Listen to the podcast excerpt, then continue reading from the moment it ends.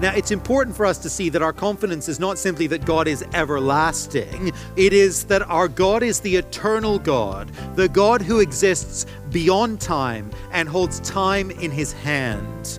He is the God who simply is. Welcome to Encounter the Truth with Jonathan Griffiths. And uh, today we're going to take a look at our eternal God. And uh, Jonathan, I- I'll admit right up front, I can maybe try and get my brain around the fact that from this point forward into all of eternity, God exists and so will we. But to think that there was never a beginning to God whatsoever, I mean, uh, to me, that's just a mind blowing thing, but yet that is what Scripture says. It is indeed what Scripture says. And as you say, it's very hard for us as finite creatures to conceptualize that. And I don't think we should be surprised that there are limits to our understanding here. We are talking about the Creator God who is immensely great and glorious and whose thoughts are far higher than our thoughts. But it is helpful, I think it's important for our faith to venture into what the Scripture teaches on this theme because it calls us to trust in a God who is so much bigger than us, who holds time in his hand who never began and will never end. And when we gain some sense of understanding that God truly is the eternal God, it calls us and enables us to trust Him at a deeper level. And I, I hope that will be the case for you today as you listen. Well, we're going to begin our message today as we take a look at the eternal God. Hope that you'll stay with us. Here is Jonathan. I think it's true to say that many of our difficulties in the Christian life many of our challenges in church life stem from the fact that we don't really know God as we ought to know Him. We don't see Him as He is, we don't understand Him as He has made Himself known to us in the pages of His Word. And our constant danger for each one of us is that we will have a view of God that is too small too domesticated, too much formed by personal opinion and cultural assumption, and not nearly enough formed by the teaching of the scriptures through which God has made himself known to us. Today, we embark on this new teaching series on the attributes of God.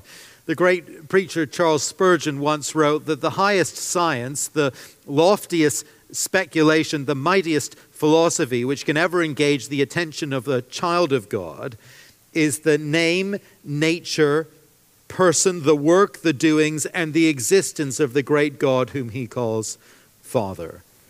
I know nothing which can so comfort the soul, so calm the swelling billows of sorrow and grief, so speak peace to the winds of trial, as a devout musing upon the subject of the Godhead.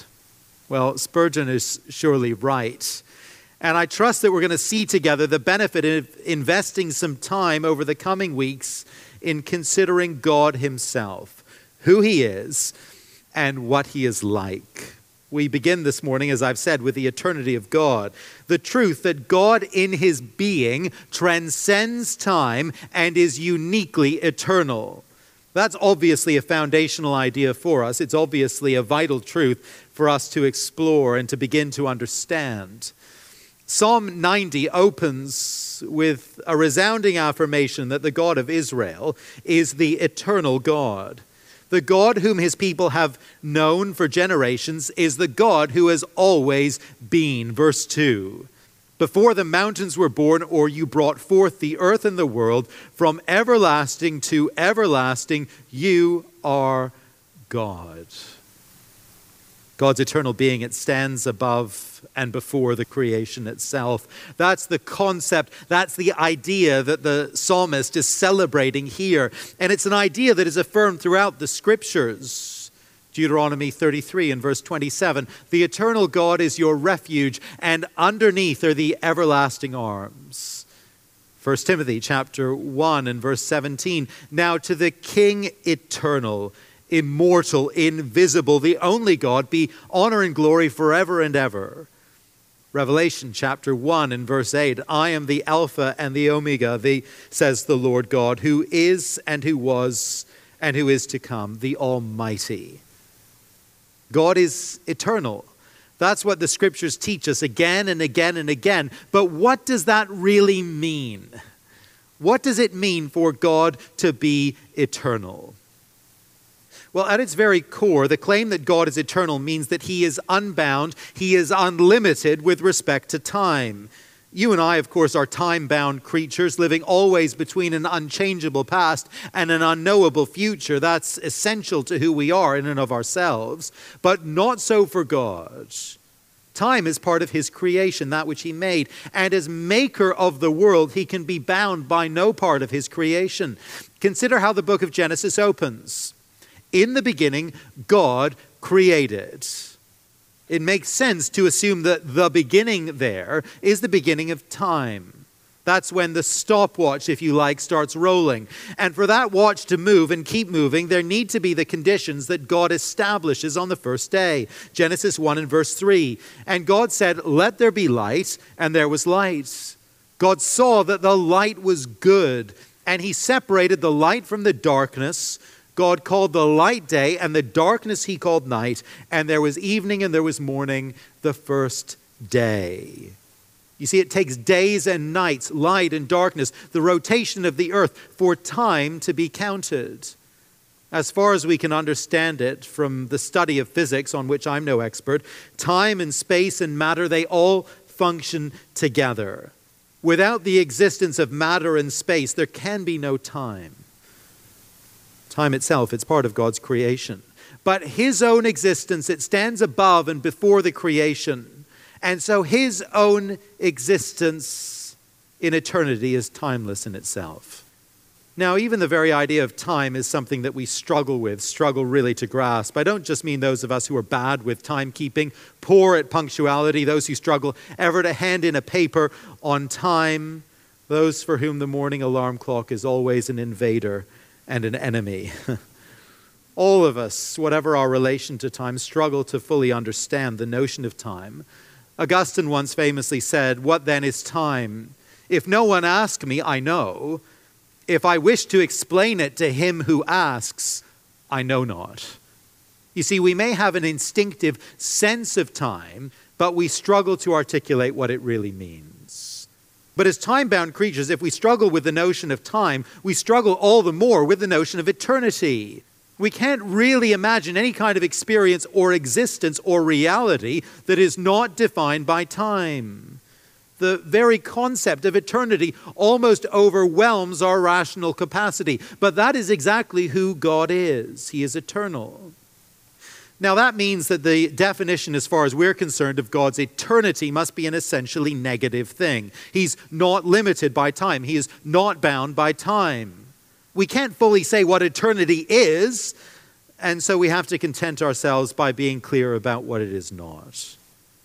But God's eternity is central to who He is, it's central to our understanding of Him. When Moses asks to know God's name, how it is that he is to speak of God before Pharaoh, you'll remember what the Lord says to him. Exodus chapter 3 and verse 14 I am who I am. That's who God is. God is the great I am. Full stop. Nothing to add, nothing to take away. He is the absolute existence. No development, no change, no growth, no reduction, nothing relative, in no sense constrained. He simply is. Now, when he comes to earth and enters human history in the in the incarnation.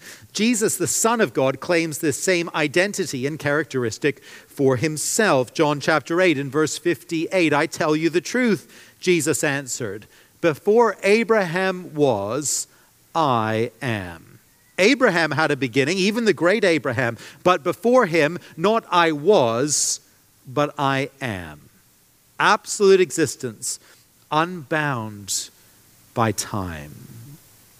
Part of the reality of being time bound creatures is that we experience everything in a kind of progression, in a linear way. We move from moment to moment, encountering new realities all the time, and changing all the while as we pass through time. But it's not like that for the eternal, the unchanging God. As one theologian put it, God has no succession in his duration. He dwells in one individual point of eternity. He enjoys his whole eternity every moment. Or, as another put it, he possesses the whole of his existence in one indivisible present. See, God stands above time as the eternal one, as the creator of time. But it's also wonderfully true that the eternal God interacts with us in time. He is present, He is involved in the world, encountering us, time bound creatures. And we marvel at the fact that in the person of His Son, the eternal God has entered human history in a very special way.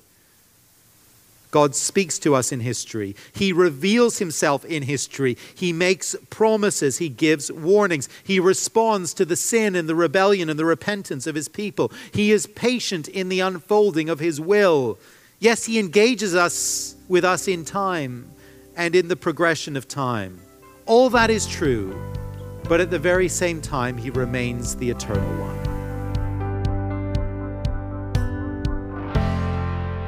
You're listening to Encounter the Truth with Jonathan Griffiths and a message called The Eternal God. It is part of our series, Who is Like Our God? We're going to pause here, but we'll get back to the message in just a moment. If you happen to join us late, have to leave early, or you want to go back and listen to this broadcast again, you can always do that at our website. Come to encounterthetruth.org, where you can stream the program or download an MP3 for free. That's at encounterthetruth.org. And while you're at the website, you can check out our weekly e devotional. You can also sign up for our newsletter and find links to social media, even our YouTube channel. And when you're on YouTube, I hope you'll like and subscribe to the channel. That way, you'll be up to date anytime we post some new content on there. But whether you listen to this program on the radio, online, through the app, or maybe you've even found us through YouTube, however you've connected, we're glad that you're here. And I want to let you know that Encounter the Truth depends on your generosity to keep Jonathan's teaching available on this station, as well as all the other ways you may have connected with us. So I want to ask you, as we close in on the end of this year, to consider a generous year end gift. I know a lot of us are thinking about year end giving, and maybe you're still considering giving a gift to a ministry this year. Would you consider adding Encounter the Truth to your list? You can give a gift online at encounterthetruth.org or when you call us at 1 833 99 Truth. That's 1 833 998 7884. Or again, the website is encounterthetruth.org. All right, let's get back to our message. Again, it's called The Eternal God. Again, here's Jonathan. Now, this distinction between time and eternity, it's not something we can pin down very well but various people have tried to at least illustrate it in different ways. So, for instance, consider the difference between a river through which water travels and a lake or an ocean in which it is held. You and I, as human beings, we experience our own existence in time as a river. Time flows, and we only see or touch any part of it at any given moment. It's never static, it never stops. As the great hymn puts it, time like an ever rolling stream bears all its sons away. They fly forgotten as a dream dies at the opening day. Time is for us a river. But for the eternal God, the whole of history is more like an ocean or a lake. He can see and comprehend the whole in a way that you and I never could in our very finite existence. It's there, all gathered before his eternal gaze. When we're told that he is the Alpha and the Omega, the beginning and the end, it's not simply that God was there at the beginning and he will be still there at the end. No, his eternity encompasses it all. He is the beginning and the end, even now. That's why God can make statements like the one found in Isaiah 46 and verse 9. I am God and there is no other. I am God and there is none like me. I make known the end from the beginning, from the earliest times what is still to come. I say, My purpose will stand, and I will do all that I please. Unlike you and me, God doesn't look back wistfully on the past. He's not consumed by the present. He's not troubled in waiting for the future. He sees all of time as a vivid whole before his eternal gaze. He sees the creation, he sees the fall, he sees the flood, he sees the call of Abram, he sees the monarchy of Israel, he sees the exile. He sees the incarnation. He sees the early church. He sees the medieval period. He sees the Reformation. He sees the great world wars. He sees our assembly here today. None of history is lost or filed away in a dusty cabinet for God. As the psalmist says here in Psalm 90 and verse 4 For a thousand years in your sight are like a day that has just gone by, or like a watch in the night. Now, perhaps the closest you or I will ever get to that kind of experience is that moment when we finish reading a book, a novel. One writer offers this illustration. You get to the final page reading a long novel, and before you put the book down, before you put it back on the shelf, you sort of flip through the pages, reminding yourself of all that's taken place. And if you were awake as you read the book, not dozing off as I so often am when reading a novel, but if you were alert and paying attention, you flip through the pages, and as it were, you see the whole story as a unit for a brief moment. You capture it all together in your mind's eye. Perhaps that's the closest you and I will ever get to the way in which the eternal God sees the history of the universe. Now, I don't pretend to be able to understand or fully conceptualize all those things, and there are limits to our understanding of God's eternity because He hasn't told us everything. But from what the scriptures do tell us, these things must be true of the eternal God who made time, who is himself eternal in his being, who never changes, who knows the end from the beginning.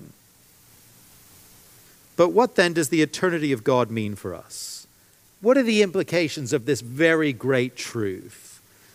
Let me suggest four. Four things that the eternity of God gives to us and means for us. First of all, the eternity of God gives us confidence confidence in God and in His Word. I don't know if you ever feel this way, but I tend to think that one of the most high trust relationships we have in our lives is the relationship that we have with our dentist. You know, we need to trust and believe that the person, the man or woman who's allowed to wield needles and drills within our open mouth, we need to believe that they are competent. We need to believe that they are kindly disposed toward us, that they are knowledgeable, and that they are trustworthy when we moved here to Ottawa, one priority for us as a family was to find a good dentist. It just happened that the dentist located nearest to our house was someone with whom we had a family connection going way back many years. He was very well respected in the community. Everyone was jostling to get on his list and to get into his clinic. He kindly invited us in, and we had our checkups and so on. And we just thought, this is the best dentist we have ever had in our whole lives. He is just outstanding. Anyway, we'd been here just a little over a year when he shared with us the news that he was planning to retire. He was selling the practice, he was winding down. Now, for as long as we had him, if you know a great dentist, let us know. For as long as we had him, he was great, but he's going to be gone this summer. It's a high trust relationship, but we've seen it's going to be a very transient one, a very temporary one as believers, there's no greater relationship of trust than our relationship with the Lord Himself. We take Him at His word. We stake our future on His promises. We entrust our very selves to Him for time and for eternity. And at the core of our willingness to do that is the belief that the one whom we trust will never cease to be. The one whom we trust has power over the future so that his promises and his plans can never be frustrated, can never be undermined. Now, it's important for us to see that our confidence is not simply that God is everlasting, so that as long as time endures, he will still be around. No, our confidence goes even further than that. It is that our God is the eternal God, the God who exists beyond time and holds time in his hand. You see, the eternity of God tells us that God's plans are in no way subject to change or to variation of any kind. He is the God who simply is. So when he promises that he will save us at the final day if we belong to him, he sees that day already. He speaks of what he knows. It is in some sense already present to him. His power now extends to that coming day, and so his saving work it is as good as complete. Or to look at it from another angle, when God accepts you and accepts me into his family, when he sets his love upon us, his eternity means that his acceptance of us is in no way dependent upon our future performance. It's not as though he might change his mind if down the road we fail him miserably. No, when He saves us, He sees the whole of our lives before His eternal gaze. He knows what we will do, He knows what we will become, and He sets His love upon us despite all the future failings and sins that He knows are yet to come. We believe that the Scripture teaches that true believers cannot lose their salvation, have eternal security, and God's eternity is at the heart of that confidence the present and future work of God, which for us and to our eyes look like a great succession of action, they are actually part of the coherent activity and reality of the eternal God who simply is. Now, I hope we can give time and thought another week to the idea that God does not change, to his immutability but all this is tied together, they're all related. And the glorious truth, as Hebrews 13 teaches us, is that Jesus Christ is the same yesterday and today and forever. The CBC published an article this week with the reassuring headline Why the Canada Pension Plan Will Still Be Solvent and Then Some When You Retire. Now, that is very nice to read, and we'll all take some comfort from that. But we can all have these niggling doubts about our security for the future in financial terms, can't we? Plenty of company pension pots have been raided. Plenty of retirement plans have run out of money before now. And the truth is, as we all know, anything can happen. But when we entrust ourselves to the eternal God who does not change, who is the same God who holds the end of time in his hand, well, we know that the future is secure we know that we can stake everything on his promises. One of the great bridges spanning the Ottawa River is the Chaudière Bridge. Supported by great masonry arches, the current bridge and its predecessors have been safely carrying traffic over the Ottawa River for the best part of two centuries. But the recent flooding, you may have read or seen if you got caught in a traffic jam down there, as we did recently, the recent flooding has compromised the masonry and the bridge has been closed until further notice. And of course, as you look at the raging waters of the river below, the thought of a collapse is too terrible to contemplate, much better to close it. Deuteronomy 33:27 proclaims to the people of God the supremely comforting truth that the eternal God is your refuge, and underneath are the everlasting arms. Here is our security for time and for eternity. Here is our refuge in the storms of life. Here is our sure and our steadfast hope. We know the one who is eternal, whose arms beneath us are everlasting. You're listening to Encounter the Truth with Jonathan Griffiths and the first part of a message called The Eternal God. Maybe you joined us late, or you missed part of the broadcast, or you just want to go back and listen again. You can do that at encounterthetruth.org.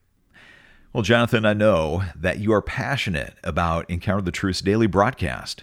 Well, I certainly am, Steve. And if I could take a moment to speak directly to our listeners today, please let me say that my heartbeat for you is to know God more deeply, to encounter Him in a fresh, new way through His Word.